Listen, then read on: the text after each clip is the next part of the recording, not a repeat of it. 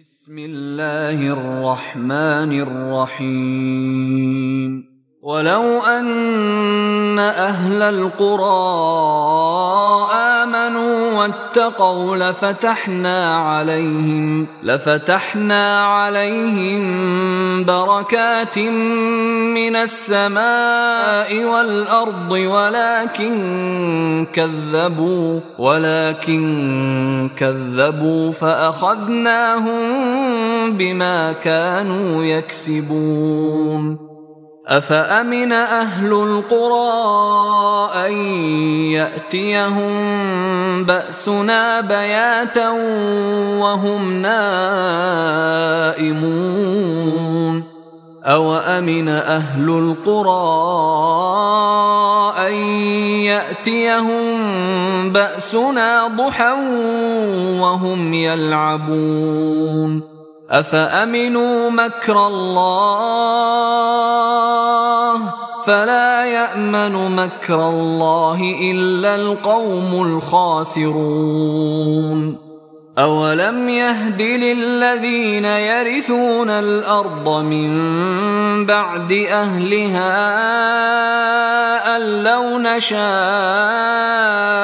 أصبناهم بذنوبهم ونطبع على قلوبهم فهم لا يسمعون. الحمد لله رب العالمين والصلاة والسلام على سيدنا محمد الصادق الوعد الأمين. اللهم أخرجنا من ظلمات الجهل والوهم إلى أنوار المعرفة والعلم ومن وحول الشهوات إلى جنات القربات. أيها الإخوة الكرام مع الدرس الثاني والثلاثين من سورة الأعراف. ومع الآية السادسة والتسعين وهي قوله تعالى ولو أن أهل القرى آمنوا واتقوا لفتحنا عليهم بركات من السماء والأرض ولكن كذبوا فأخذناهم بما كانوا يكسبون. أيها الإخوة يتضح من خلال هذه الآية أنه ما أصاب الناس من مصيبة فبما كسبت أيديهم ويعفو عن كثير. ولا بد للمؤمن من أن يفقه حكمة المصيبة. الله سبحانه وتعالى يقول ما يفعل الله بعذابكم إن شكرتم وآمنتم. يعني مستحيل وألف ألف مستحيل أن تأتي مصيبة بلا سبب وبلا حكمة وبلا مبرر وبلا خطأ من الذي أصابته. لأن الله عز وجل في آية واضحة قطعية الدلالة يقول ما يفعل الله بعذابكم إن شكرتم وآمنتم. فليس صعبا أن تتهم نفسك وأن تصدق ربك. أن تتهم نفسك وأن تصدق ربك. لذلك ولو أن أهل القرى آمنوا واتقوا لفتحنا عليهم بركات من السماء والأرض. أما حينما تأتي الضائقة يأتي الجفاف تأتي المصائب تأتي الزلازل وإن كان لهذه الظواهر أسباب علمية. هذا لا يمنع أن يكون الله عز وجل مسبب الأسباب. إذا العوارض التي تطرأ على أهل الأرض لحكمة بالغة بالغة. والدليل هذه الآية ولو أن أهل القرى آمنوا واتقوا. لا يكفي أن تؤمن لا بد من أن تتقي. الذين آمنوا وعملوا الصالحات الإيمان وحده من دون عمل لا قيمة له إطلاقا. ولو أن أهل القرى آمنوا واتقوا لفتحنا عليهم بركات من السماء والأرض. يعني أحيانا في بلدة يهطل فيها, يهطل فيها من المطر في الليلة الواحدة ما يهطل في الشام في سنتين. إذا أعطى أدهش. وإن من شيء إلا عندنا خزائنه. ما ننزله إلا بقدر معلوم. فإذا قنن الله عز وجل فتقنينه تقنين تأديب لا تقنين عجز. وإن من شيء إلا عندنا خزائنه. ما ننزله إلا بقدر معلوم. اكتشف في الفضاء الخارجي سحابة يمكن أن تملأ محيطات الأرض ستين مرة في اليوم والليلة بالمياه العذبة. فالله عز وجل ثبت ملايين القوانين ثبت ملايين ملايين ملايين القوانين. حرك قانون الرزق والصحة فالصحة متبدلة في أمراض. كذلك الرزق متبدل في سنوات مطيرة في سنوات جدباء فالله عز وجل يبين أن نربط بين ما نعانيه من ضائقة وبين استقامتنا وتقوانا وصلاحنا وطاعتنا لله عز وجل. ولو أن أهل القرى آمنوا واتقوا لفتحنا عليهم بركات من السماء والأرض. أما البركات في موضوع يذكرنا بهذه الآية البركة. البركة مفهوم إسلامي. مفهوم إسلامي واضح جدا. لكن في عصر المادة والبعد عن الله يضعف هذا المفهوم. الإنسان عنده رزق إيجابي وعنده رزق سلبي. يعني إذا من الله على عبده بالعافية التامة.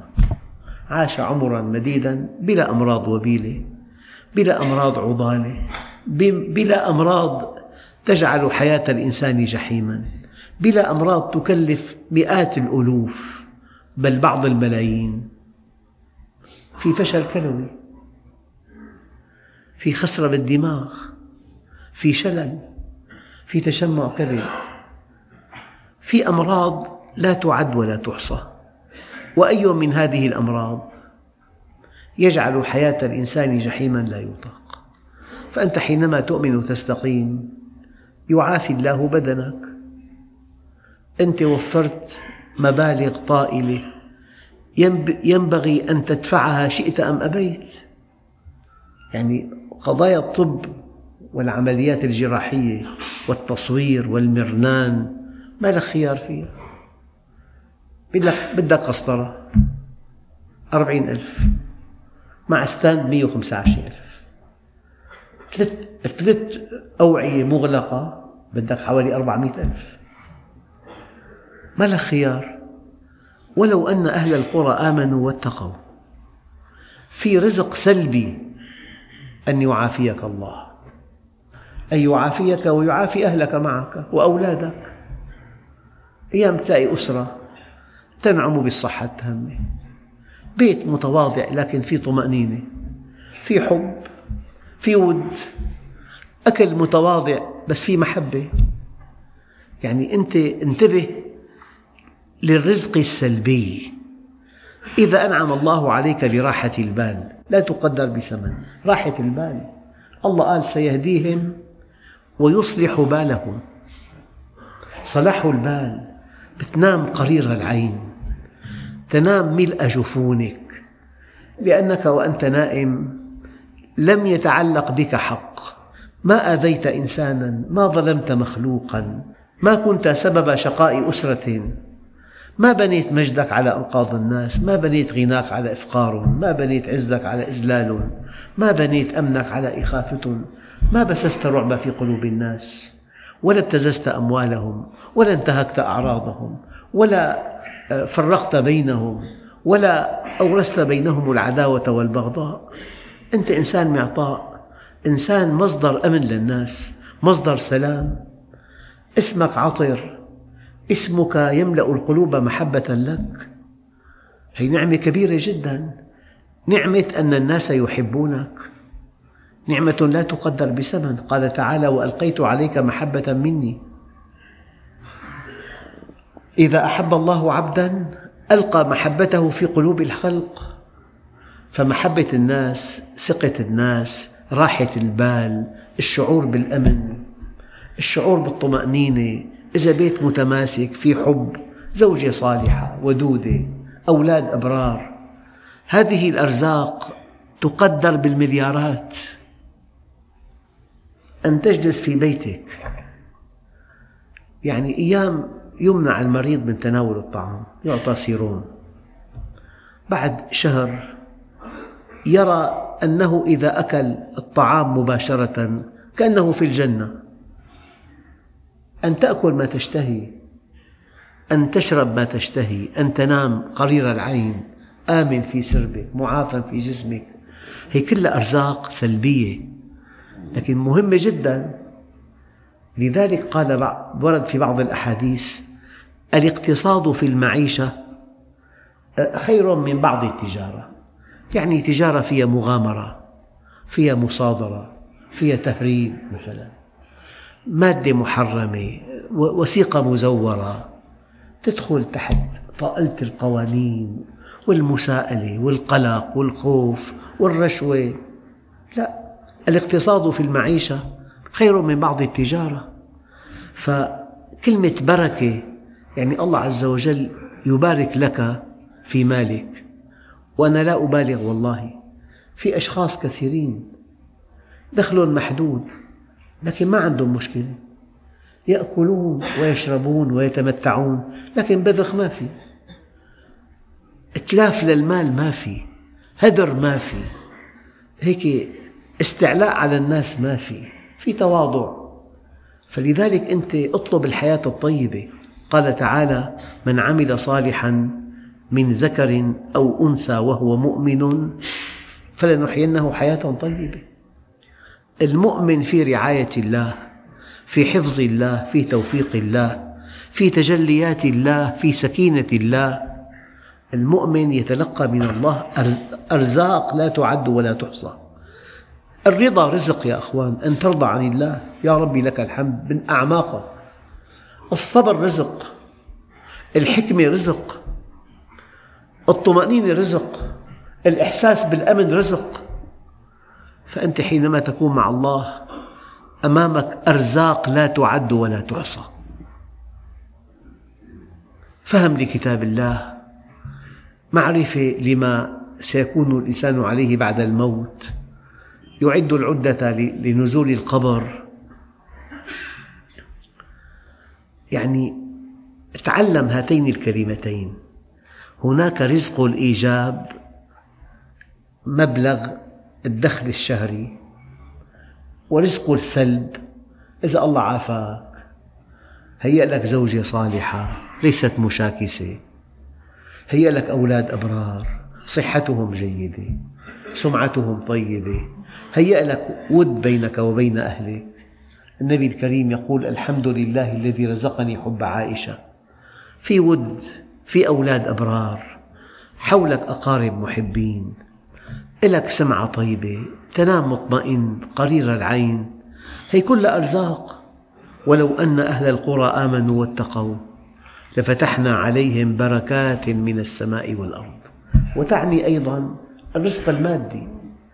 أمطار غزيرة خيرات وفيرة أسعار متدنية رخاء سرور. الله عز وجل ما خلقنا ليعذبنا. يعني إذا كان أنشأنا ثانوية من أجل أن نعلم الطلاب أن نربيهم أن نعلمهم الحكمة والعلم والفهم والدين. وطالب أساء إساءة بالغة وعاقبناه فإذا قال الطالب إنما أنشئت هذه المدرسة كي تعذبنا. لا كلام مضحك هذا. هي حالة طارئة هي الله عز وجل قال إلا من رحم ربك. ولذلك خلقهم. خلقهم ليرحمهم. خلقنا ليسعدنا لا ليعذبنا. خلقنا ليرحمنا لا ليقسو علينا. خلقنا ليحب بعضنا بعضا. جعلنا شعوبا وقبائل لا لنتقاتل لتعارفوا. إن أكرمكم عند الله أتقاكم. هذا أصل الخلق. أما الناس ببعدهم عن الله انحرفوا. إذا لفتحنا عليهم بركات من السماء والأرض. تأتينا خيرات السماء والأرض تنبت النبات الطيب. ومع النبات الطيب بلدة طيبة ورب كريم. مع النبات الطيب راحة نفسية مع النبات الطيب ثقة بالله مع النبات الطيب رضا عن الله مع النبات الطيب ود بين الناس. إن الذين آمنوا وعملوا الصالحات سيجعل لهم الرحمن ودا ودا بينهم وبينه وودا فيما بينهم. والله أيها الإخوة أنا أرى من علامات الإيمان أن يكون الود بين المؤمنين وكلما رأيت ودا بين المؤمنين أزداد ثقة بإخواني. ولا سمح الله ولا قدر لو رأيتهم متشاكسين متحاسدين والله أتألم ألما لا حدود له. معنى ذلك هناك ضعف في الإيمان كبير جدا. إذا يجب أن تنتبه إلى الرزق السلبي. معك مأوى. يعني واحد مثلا له زوجة صالحة. في نعمة ما بينتبه لها. أنه بيغيب شهر على البيت يعلم علم اليقين له زوجة عفيفة أطهر من ماء السماء. هي نعمة لا تقدر بثمن أيام إنسان بيكتشف أنه في اتصالات في علاقات. في إنسان دخل للبيت بغيابه. كالمرجل. مليون نعمة أنا أؤكد لكم ينعم بها المؤمنون وقد لا ينتبهون إليها. اللي عنده زوجة صالحة اللي عنده أولاد أبرار محترم بيحترموه بيخجلوا منه بيخدموه اللي عنده أصهار طيبين. كل هذه نعم لا تقدر بثمن. أنت حينما تصطلح مع الله بيتولاك بيختار لك أفضل شيء أفضل زواج أفضل أولاد أفضل عمل عمل مريح دخل معقول وقت معقول سمعة طيبة هكذا. هي البركة. لكن بكل الآلات الحاسبة حينما أشتري آلة حاسبة ببحث ما في زر البركة. في جمع وضرب وتقسيم ونسبة مئوية وذاكرة وإم إم واحد إم اثنين بس زر للبركة ما في. أما والله إذا بارك الله لك بوقتك تفعل في هذا الوقت المحدود المستحيل. إذا بارك الله لك بمالك والله تفعل في هذا المال الشيء المدهش. إذا بارك الله لك بصحتك تعيش حياة مديدة وأنت معافى في جسمك. لا تشكو شيئا. الله عنده عطاء كبير يا أخوان. إذا الله رحمك رفعك ورفعنا لك ذكرك إذا الله رحمك طمنك. إذا الله رحمك منحك نعمة الأمن. إذا الله رحمك منحك الكفاية. خذ من الدنيا ما شئت وخذ بقدرها هما. ومن أخذ من الدنيا فوق ما يكفيه أخذ من حتفه وهو لا يشعر. إذا البركة تعني أن يبارك الله لك نقطتين بوقتك بتلاقي علماء كبار لك تركوا مؤلفات يكاد العقل لا يصدق 380 مؤلف متى كتبها؟ متى قرأ؟ متى تعلم؟ متى ألف؟ متى نقح؟ متى درس؟ في عالم بالجزائر عاش أقل من خمسين سنة وزنه أقل من خمسين كيلو. بينام أقل من ساعتين. قدر يبث روح المقاومة بالشعب الجزائري. قدر يواجه فرنسا بأكملها. الآن لو ذهبت إلى الجزائر ما في كلمة تعلو على كلمة هذا العالم. عالم عامل مجاهد واعي وسطي جمع ما فرق قال من, قبل ما عندنا فهو أخونا ومن لم يقبل فهو أخونا.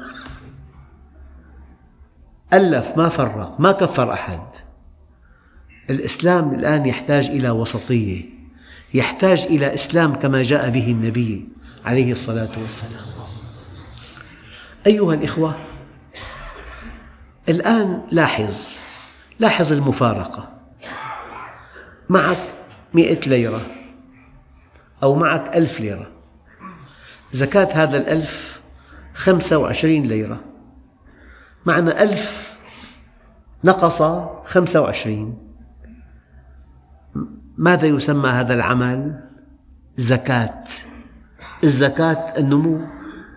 يا أخي المبلغ نقص كيف نما؟ بقدرة قادر. خذ من أموالهم صدقة. تطهرهم وتزكيهم ينمو المال. نقص ينمو. يبارك الله فيه. في البركة. ما نقص مال من صدقة.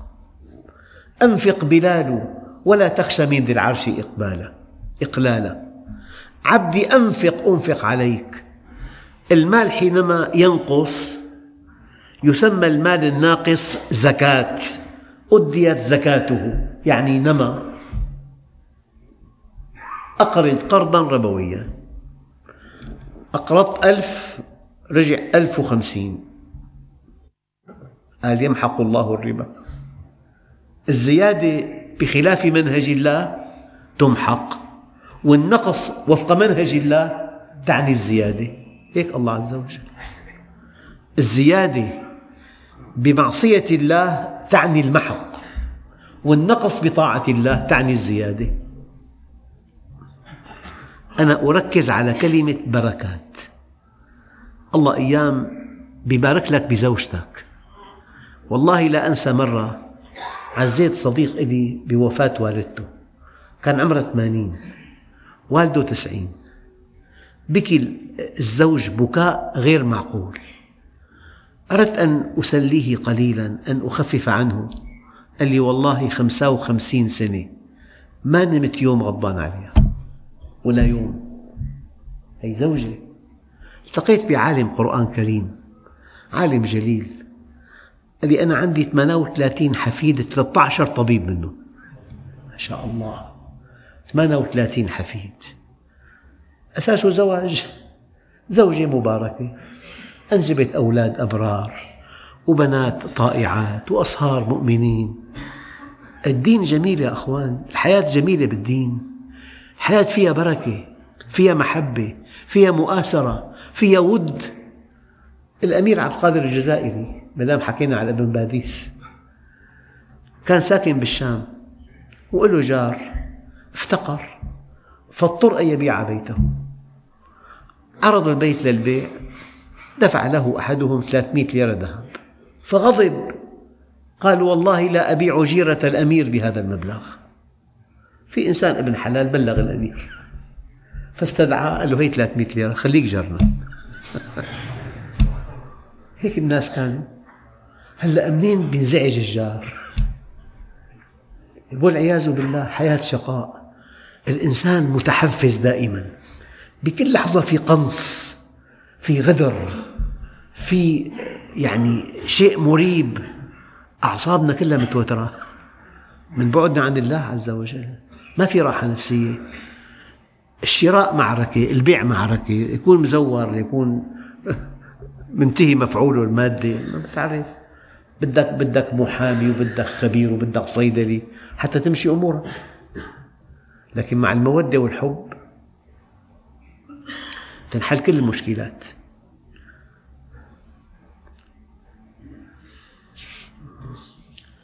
قال ولكن كذبوا.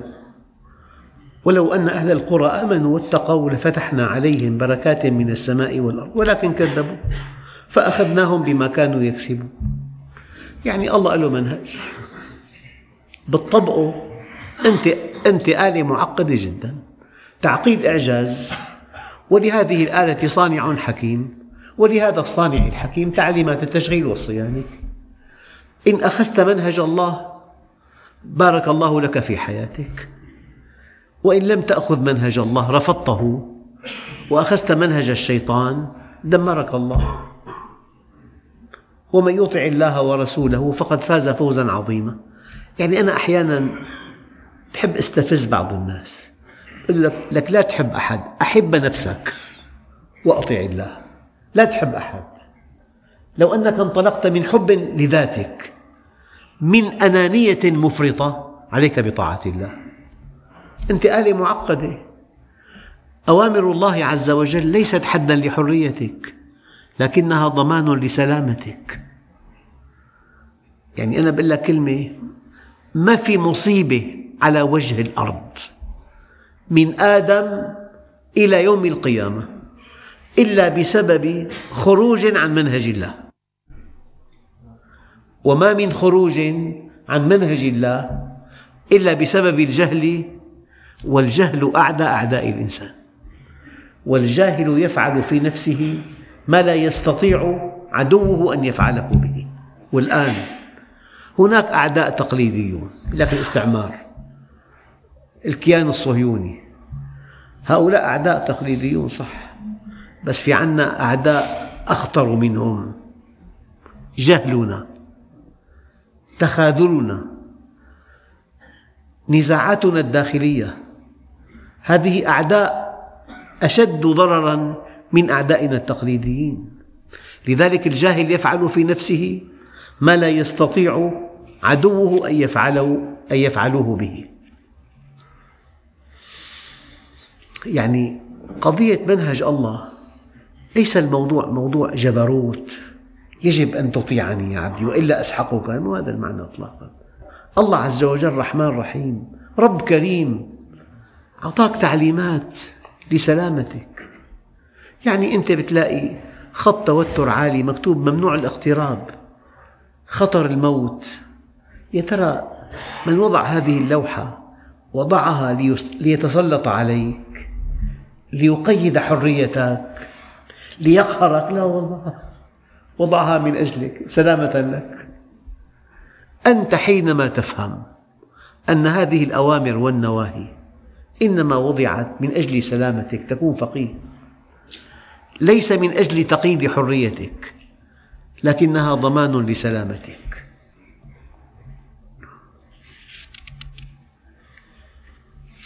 بعدين شيء آخر أنت كمعلم أعطيت وظيفة. متعبة. في اليوم التالي جاء الطلاب المجتهدون كاتبين أربع ساعات. وفي طلاب ما كتبوا أنت إن لم تعاقب الذي لم يكتب اليوم الثاني ما حدا بيكتب. صح الكلام؟ أنت لما بتسوي بين الفاسد والصالح المجتهد والكسول بيلتغى الاجتهاد. يعني بتوهم المجتهد أنه أحمق.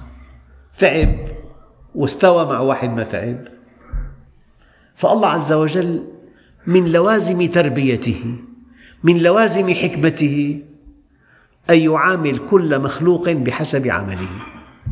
أبدا. تستقيم تسلم. بتبذل من وقتك من مالك من علمك تسعد. بتنضبط تكون في بحبوحة تتفلت تكون في ضياع. أولئك على هدى من ربهم الهدى رفعهم. أولئك في كآبة أو بالسجن ضلال بعيد. لا بد من أن يعاقب الفاسد وإلا ما أحد يستقيم. أنت حينما تستقيم وتلمس لمس اليد نتائج استقامتك. تزداد ثقتك بنفسك. الحمد لله يا ربي أن هديتني إليك. الحمد لله أن أعنتني على طاعتك. الحمد لله إذ وفقتني إلى الخضوع لأمرك. أما لو إنسان فسد وانحرف وبغى وطغى وما في شيء. إيه، يزهد الناس بطاعة الله. يعني سبعين ألف بيت هدم واحد. هي السنة الرابعة سمامات. موعظة كبيرة جدا. والله يمد بعمره. وهي حالة أصعب حالة. لا يموت فيها ولا يحيا. له ميت وله طيب. هي السنة الرابعة. الله عز وجل كبير. الله عز وجل خلقنا ليرحمنا. لذلك ابحث عن رحمته ابحث عن منهجه. الآن أفأمن أهل القرى أن يأتيهم بأسنا بياتا وهم نائمون؟ نخبة أغنياء أغنياء أغنياء العالم. يقضون عيد الميلاد في جنوب شرق آسيا. بلاد جميلة شواطئ دافئة. نباتات عملاقة. جو جنوب الأرض في الشتاء رائع جدا. بلاد دافئة مياه البحر دافئة أشجار باسقة منتجعات عشر نجوم أغنياء. جاءهم زلزال تسونامي. فجعل فأراهم النجوم ظهرا. أفأمن أهل القرى؟ أن يأتيهم بأسنا بياتا وهم نائمون. من فترة في زلزال عنا صار خمسة ريختر الله سلم. لو كان سبعة ريختر كان في شيء ثاني لو تسعة لا يبقي ولا يزال. نحن تحت رحمة الله عز وجل. ما في شيء ثابت. الثابت طاعة الله عز وجل والثابت حفظ الله. هي الضمانة فقط. أفأمن أهل القرى أن يأتيهم بأسنا بياتا وهم نائمون؟ أيام الزلزال ليلا. أو أمن أهل القرى أن يأتيهم بأسنا ضحى وهم يلعبون؟ بالمناسبة في أي لحظة الشمس تشرق وتغرب؟ صح. في أي لحظة في ليل وفي نهار؟ الأرض نصفها ليل ونصفها نهار. لذلك قد يأتي البلاء ليلا وقد يأتي نهارا. والآية الكريمة حتى إذا أخذت الأرض زخرفها وزينت. وظن أهلها أنهم قادرون عليها. والله الآن في مدن جميلة في تزيينات في بذخ في لوحات جمالية. حتى إذا أخذت الأرض زخرفها وزينت وظن أهلها أنهم قادرون عليها. أتاها أمرنا ليلا أو نهارا. يعني أتاها ليلا على قوم ونهارا على قوم. فجعلناها حصيدا كأن لم تغن بالأمس. نحن الآن نرى رأي العين. إعصار جعل بلدة بأكملها أنقاضا ومسجد ومعهد شرعي لم يمس بأذى. وسط الأنقاض. هذه الصورة عرضتها الإذاعة البريطانية ذكرتها والمصورة أيضا صورتها. وأنا عرضتها في الجامع مرة. نعم. يعني الله عز وجل له آيات. أفأمن أهل القرى أن يأتيهم بأسنا بياتا وهم نائمون؟ أو أمن أهل القرى أن يأتيهم بأسنا ضحى وهم يلعبون؟ أفأمنوا مكر الله؟ فلا يأمن مكر الله إلا القوم الخاسرون. الله عز وجل لا يمكر لكن مكره لصالح عباده. ويمكرون ويمكر الله والله خير الماكرين. يمكر بنا كي يعيدنا إليه. يمكر بنا كي نقبل عليه. يمكر بنا كي نلجأ إليه. يمكر بنا كي نصطلح معه. يمكر بنا كي ندخل الجنة. لذلك المؤمنون يوم القيامة لهم كلمة واحدة وآخر دعواهم أن الحمد لله رب العالمين. والله في هذه المنطقة المباركة الله قال مباركة الدليل سبحان الذي أسرى بعبده ليلا من المسجد الحرام إلى المسجد الأقصى الذي باركنا حوله. نحن حول الأقصى بنص الآية بلاد مباركة. فيها شدة فيها ضغوط فيها عدوان خارجي فيها ضغوط خارجية فيها حصار أحيانا. أليس كذلك؟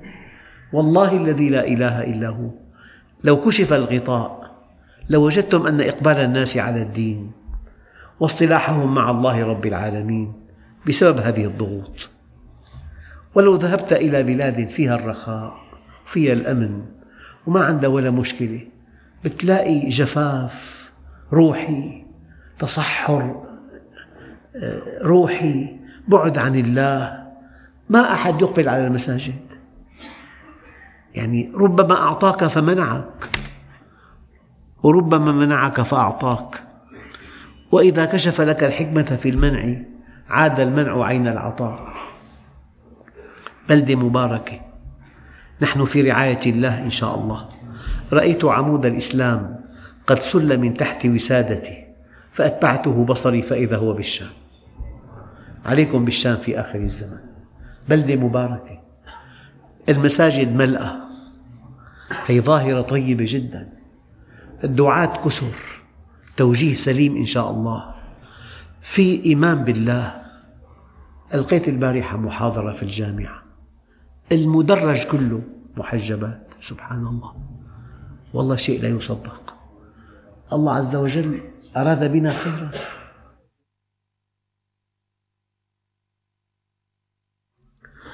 أفأمنوا مكر الله؟ فلا يأمن مكر الله إلا القوم الخاسرون. الله بيرخي الحبل.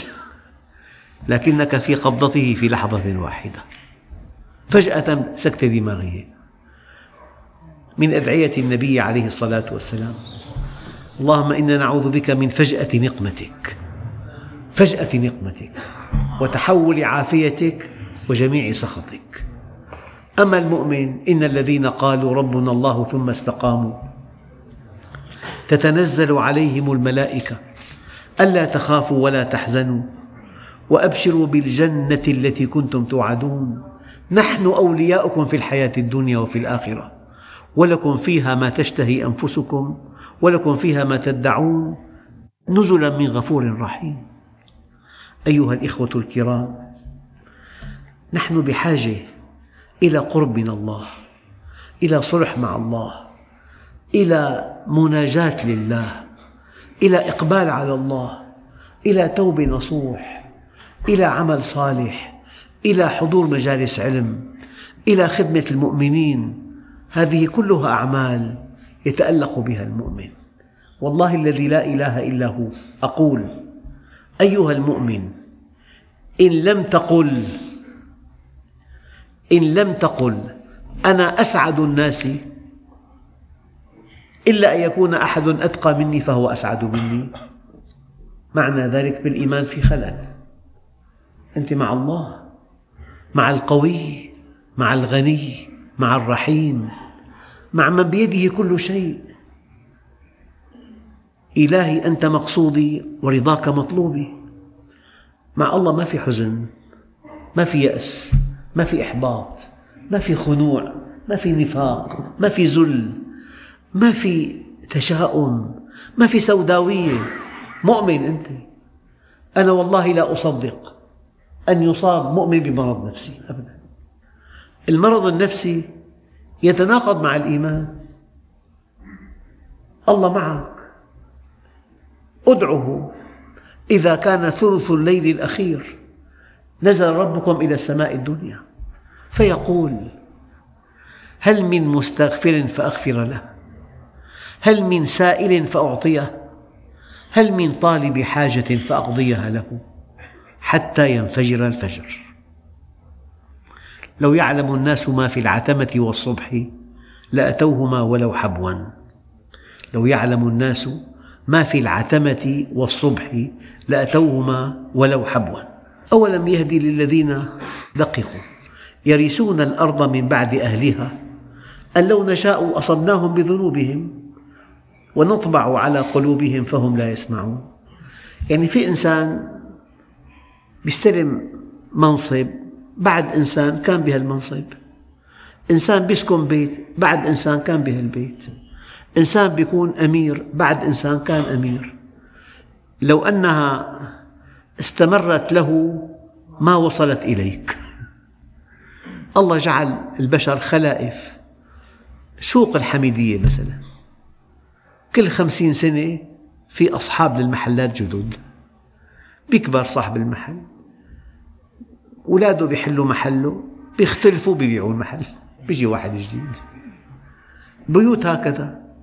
كل خمسين سنة تقريبا في أصحاب بيوت جدد أصحاب محلات جدد. شوف الآية ما أدقة أولم يهدي للذين يرثون الأرض من بعد أهلها أن لو نشاء أصبناهم بذنوبهم. لا تفرح بالدنيا افرح برضوان الله عليك. خرج على قومه في زينته. قيل له لا تفرح. إن الله لا يحب الفرحين. وابتغ فيما آتاك الله الدار الآخرة. ولا تنس نصيبك من الدنيا. وأحسن كما أحسن الله إليك. ولا تبغي الفساد في الأرض. فلذلك أيها الإخوة إنسان أيام بيصل للقمة طريق صعب طويل وعر في أكمات في حفر في غبار في حر إلى أن وصل إلى القمة. تمام. سقوط الطريق مبلط مع الصابون. بدقيقة بتصير تحت. فالبطولة أن تبقى في القمة. لا أن تسقط. فالإنسان أيام يرث الأرض من بعد من تركها له. بطولتك أن تتقي الله. بطولتك أن تخشى الله. بطولتك أن تعدل. لذلك أولم يهدي للذين يرثون الأرض من بعد أهلها أن لو نشاء أصبناهم بذنوبهم ونطبع على قلوبهم فهم لا يسمعون. أيها الإخوة الكرام لا يأمن مكر الله إلا القوم الخاسرون. أنت في قبضة الله وتحت رحمته وأمره نافذ فيك والدعاء اللهم إني عبدك وابن عبدك وابن أمتك ماض في قضاؤك نافذ في حكمك. هذا التوجه إلى الله. وهذه الطاعة لله تورثك طمأنينة وأمنا وسعادة وراحة ورضا يفتقده معظم الناس. وإن لم يكن هناك فرق كبير كبير بين أهل الإيمان وأهل الكفران ففي الإيمان خلل والحمد لله رب العالمين. بسم الله الرحمن الرحيم. الحمد لله رب العالمين. والصلاة والسلام على سيدنا محمد الصادق الوعد الأمين. اللهم أعطنا ولا تحرمنا أكرمنا ولا تهنا آثرنا ولا تؤثر علينا أرضنا وارض عنا وصلى الله على سيدنا محمد النبي الأمي وعلى آله وصحبه وسلم والحمد لله رب العالمين الفاتحة.